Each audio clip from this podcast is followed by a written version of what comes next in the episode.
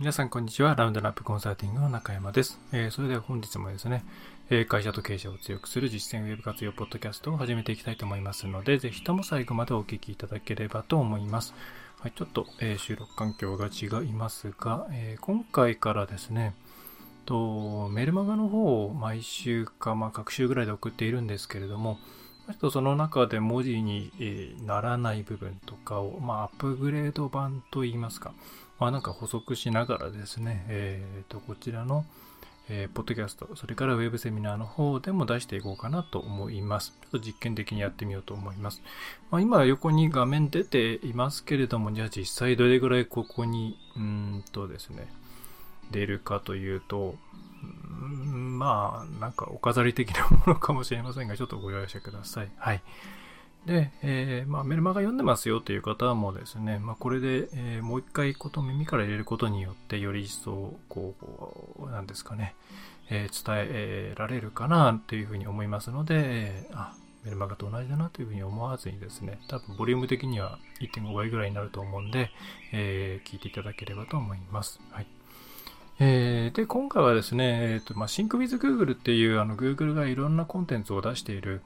うんと、サイトがあるんですけれども、まあ、その中から、えー、あ、これ面白いなということで、このテレビで YouTube っていう話題を取り上げました。えー、で、メールマガジンはですね、先週送ったんですよね。そうそうそうそう。えー、この会社はまだテレビ対応していないのか、いないのかよと思われる日が来るんじゃないかっていうことですね。うんとですね、まあ、あの、全部が全部、うん、テレビになるっていう話をしたいわけではなくて、まあそうはならないと思うんですね。うんただパソコンから、えー、気がつけばスマホっていうところに一部の情報収集の手段っていうのは確実に移行してきて、で、それの流れの中でやっぱりテレビっていう、まあテレビっていうのはまあみんなで見ることが楽であると。えー、っていう共有して見るっていうコンテンツとか、うん、まあ、これは B2C の場合、まあ、リビングで見る場合もあれば、まあ、会社なんかでみんなでモニターで見るケースも今あると思うんですね。会議の中でもあると思うんですね。で、そういうケースも含めて一部、そう、そちらのチャンネルもこれからきちんと意識していかなければえー、いけないなというのが趣旨になります。で、まあ、このテレビで YouTube が月間2000万人に急成長とか、まあ、これ、実際、シンクウィズグーグルこの記事はですね、まあ、去年の6月の記事なんですけども、最終的には YouTube の広告運営の話につながってきますので、えー、その辺はま少しさっぴいてというふうには思うんですが、で、また最初にアメリカの例ですね、米国の例が出てくるんですけど、アメリカは、うん、ご存知の方は多分ご存知だと思うんですけど、もうケーブルテレビがすごいんですね。まあ、あまりに土地が広いので、日本みたいにバーっとこう全国放送がですね、いくつかあるような感じにはならないので、ケーブルテレビをいろいろ契約するのが当たり前の状況なんですよ。えー、なので、まあ、その、ちょっと違うんですよね。で、日本の場合ってもほっといても民法各社が見れちゃうような状況なのってまた違うとは思うんですが、まあ、米国のアメリカとか、まあ、他のケーブルテレビをよく使うような国であれば、それと同じ感覚で、デジタル系の、えっ、ー、と、そのネットフリックスとか、えっ、ー、と、プライムビデオとか、えー、そういったものに、まあ、横にスライドしやすいっていうのはあると思う、えいますと。あそれは分かった上で、ただ、うん、まあ、やはり日本でもですね、えー、サイバーコミュニケーションの調査によると、まあ、2020年だから、まあ、1年半前ぐらいですかね、うん、テレビで動画コンテンツを視聴している人は23%ということで、えー、まあ、ちょっとパーセンテージで出されると、まあ、テレビと比べてどうインパクトあるのかっていうのはなかなか分かりづらいんですが、えー、っとですね、まあ一応月間2000万人以上がテレビ画面で YouTube を視聴。まあこれがちょい、ちょい意味なのか、うーん、また違うのかっていうのはこっからわかんないですが、うん、まあログインユーザーが2割なので他はなんとなく YouTube で、え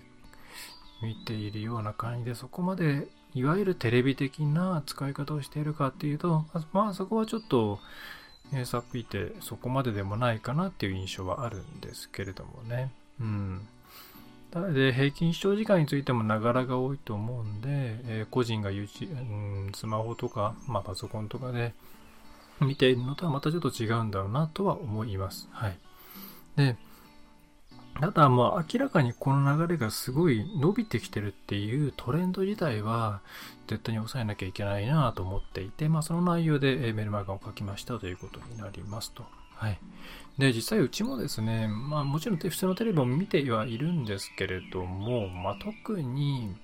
まあ私がいない時間なんで明確にはわかりませんが、うん、昼とか、それから夕方とか、まあ、うち今4歳と8歳の子供がいるんですけど、まあ見るものがないという時に、まあ YouTube ではなくて、まあ Amazon プライムとかですね、Hulu とか、そういうのを、まあまず見ると。いうことは、まあ、分かっておりまして、まあ、これが、うん、決してうちだけではなくて、結構周りもそうだっていう話なんですね。うん。で、えー、で、じゃあまあ、その中で YouTube 見るかっていうと、まあ、うちのは下の、まあ、子供たちが小さいんで、あんまり主体的にその、まあ、操作がしづらいとかいろいろありますけれども、ありますけど、まあ、これ年齢層変わってきたり、あるいは親の年代変わってきたらもっと自然に見ていくようにはなるんだろうなっていうのはもともと実感としてありましたと。はい。で、スマホやタブレットで見るのではなくて、テレビ、テレビで見る理由っていうのが、うん、やっぱりまあ大画面の方が迫力があれば、YouTube で、あの、公式できちんとクオリティの高いものを出してるようなところも今多いですよね。例えば、そうですね、任天堂なんかが特に、あ任天堂というかポケモンですかね。えー、なんかはもう限定アニメとか出してますし、他でも、うーんとですね、まあ、テレビ版の再放送というか、えー、みたいなものをプロモーションとして行っているところもたくさんありますので、えー、まあ一人で見るよりみんなで見たいっていう場合には、やっぱりスマホとかタブレットでみんなで見るってあんまり現実的ではないですからね。で、それは、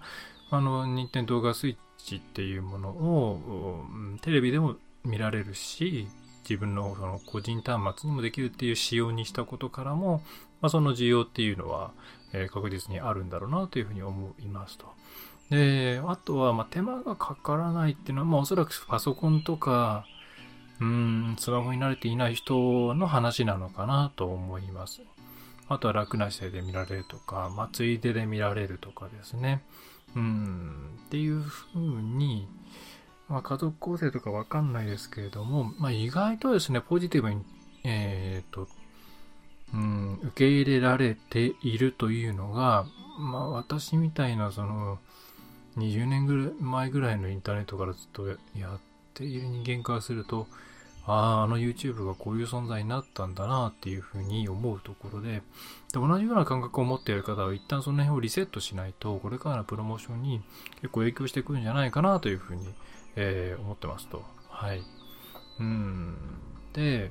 でまたテレビのメーカーさんの方も、まあ、なかなか差別化が難しいというところもありますけれども、えー、とですね、ニーズが確実にある、まあ、ニーズがありそうなものってどんどん機能として続けていくっていうのはあると思うんですが、まあ、もうボタンに、例えば、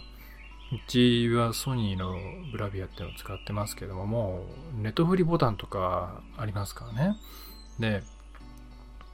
あとは、えー、今よすごい売れてるっていうドン・キホーテのスマートテレビ、まあ、Android と TV ですから、まあ、え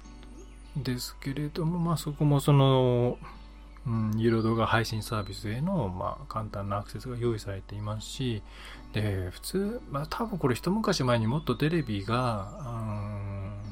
影響力があった時代であればですね、メーカーさんの方もボタンつけるってやんなかったと思うんですよね。うん。やっぱりそれは、まあ、圧力ってことはないとは思うんですけど、ちょっとやめとこうかなみたいなとこになったと思うんですけど、うん、いろいろ、その、うん、メーカーさん厳しいってとこもあるし、外資が、外資というか、まあ、海外のメーカーさんが強くなってるせいもあるとは思うんですけれども、うん、まあ、普通についちゃってますよね。うん。っていうことから考えると、うん、なんでしょうかね。非常に、えっ、と、テレビ、ハードウェア自体も、ね、インターネットにつなげていろいろ見る、あるいはスマホから映像を飛ばすみたいなやり方、ことが、えー、思った以上に一般的になっているというふうに思います。うん。スピードも相当速い。あの、テレビ何回か買い替えて思いますけど、毎回速くなってますよね。一番古い時、一番古いというか、十何年前にもう YouTube とか一応見られたんですよ、確か。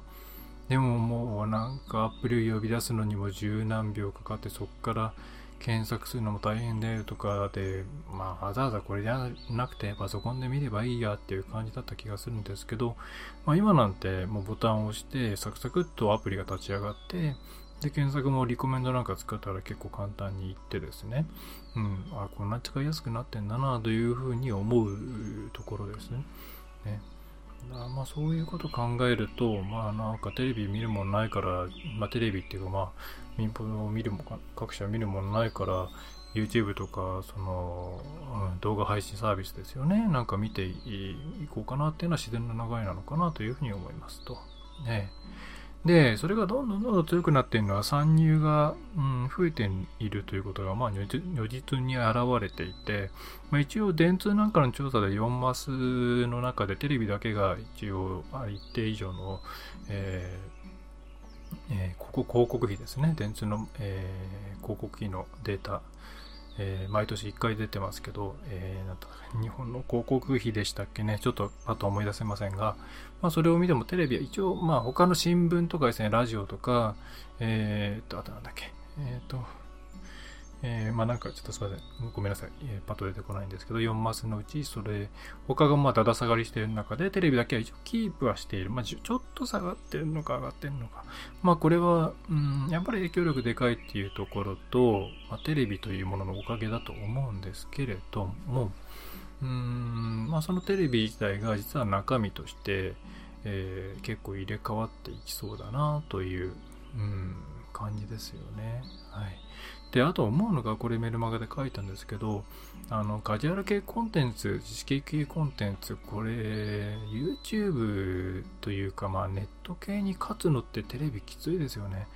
えー、なんでかっていうと、なんだろう、今、検索慣れっていうか、自分に合ったものを探すのが当たり前っていう価値観の中で、テレビっていう同期性、つまりその場にいないと基本的にそのコンテンツを消費できないっていう形ですよね。うん。で、全くストック型じゃないじゃないですか、基本的に。その、昔、まあ、もちろん、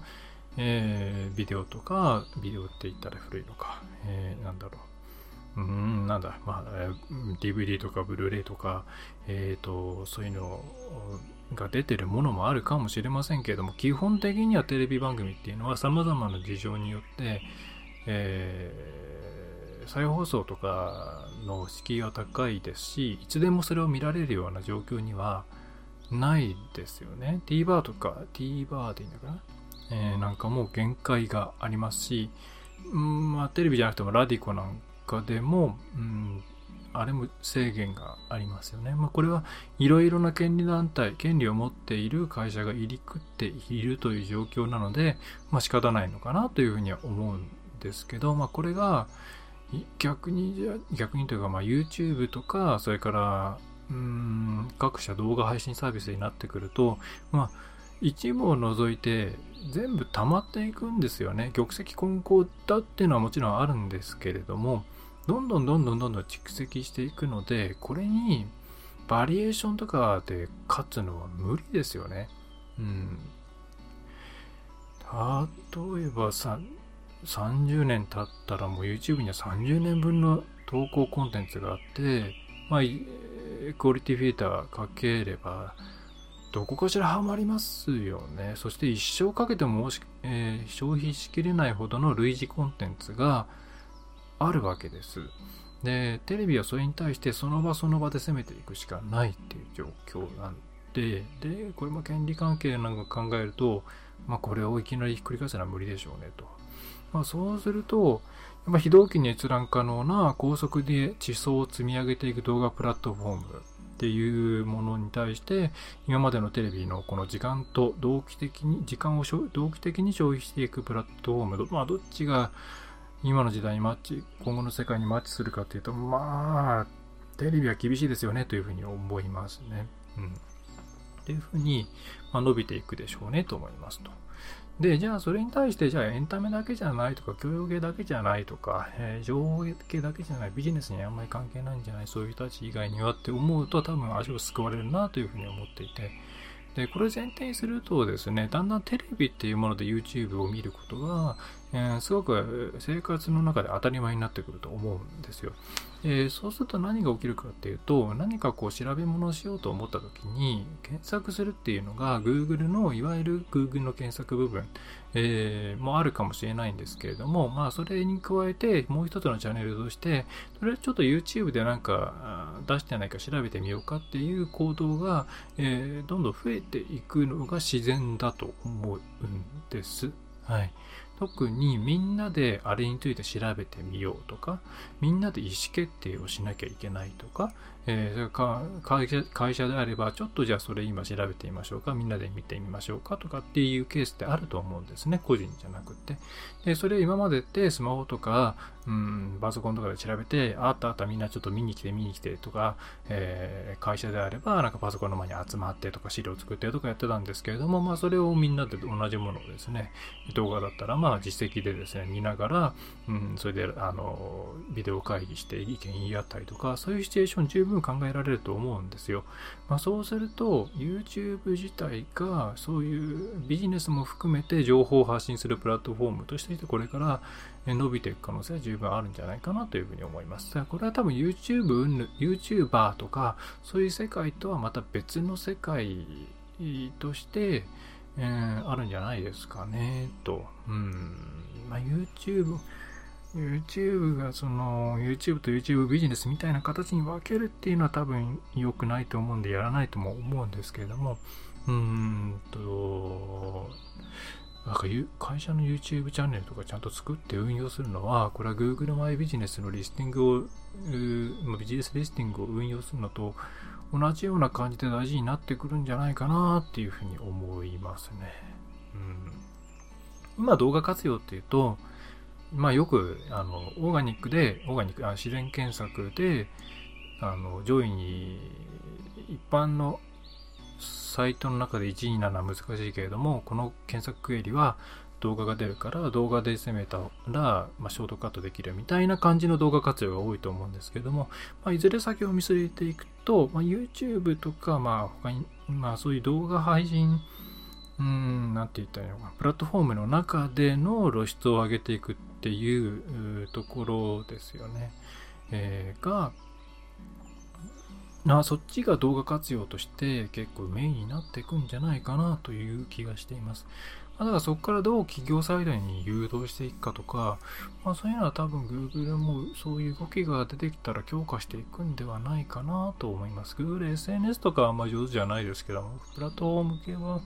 まあ、ちゃんとやるんじゃないかなと思います。はい。で、まあ、その流れでですね、メールマガジンのタイトルで書いた、この会社まだテレビ対応していないのかよって思われる日が来るっていうのを書きましたと。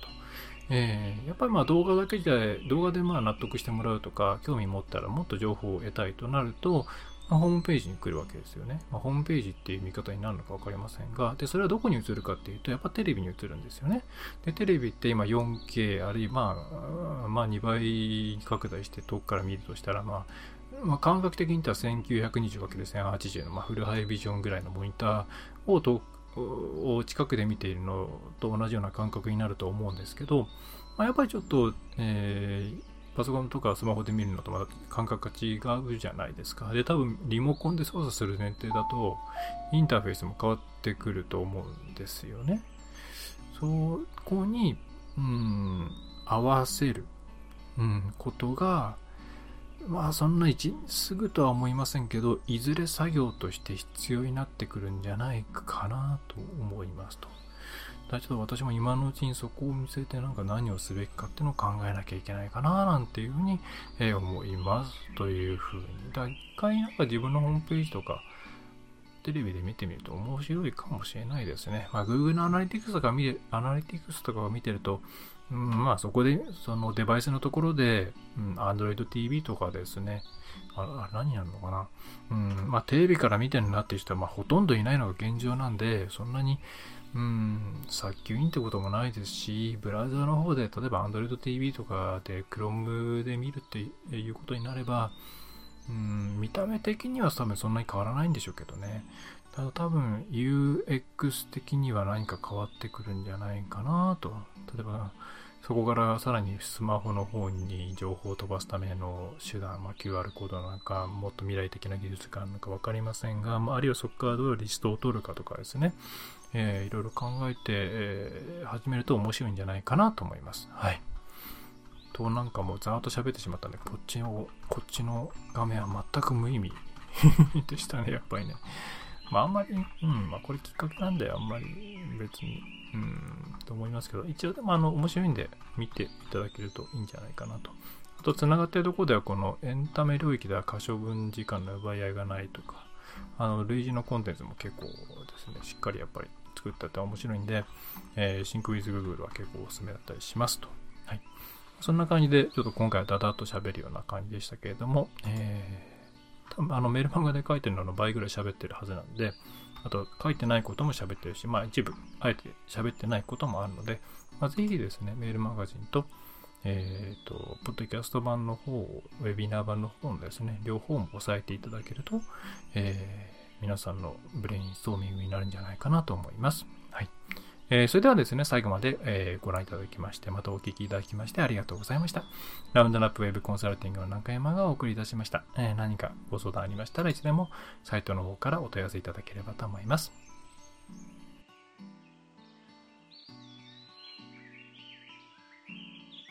いかがでしたでしょうか？ご質問はいつでもフォームからお送りください。お待ちしております。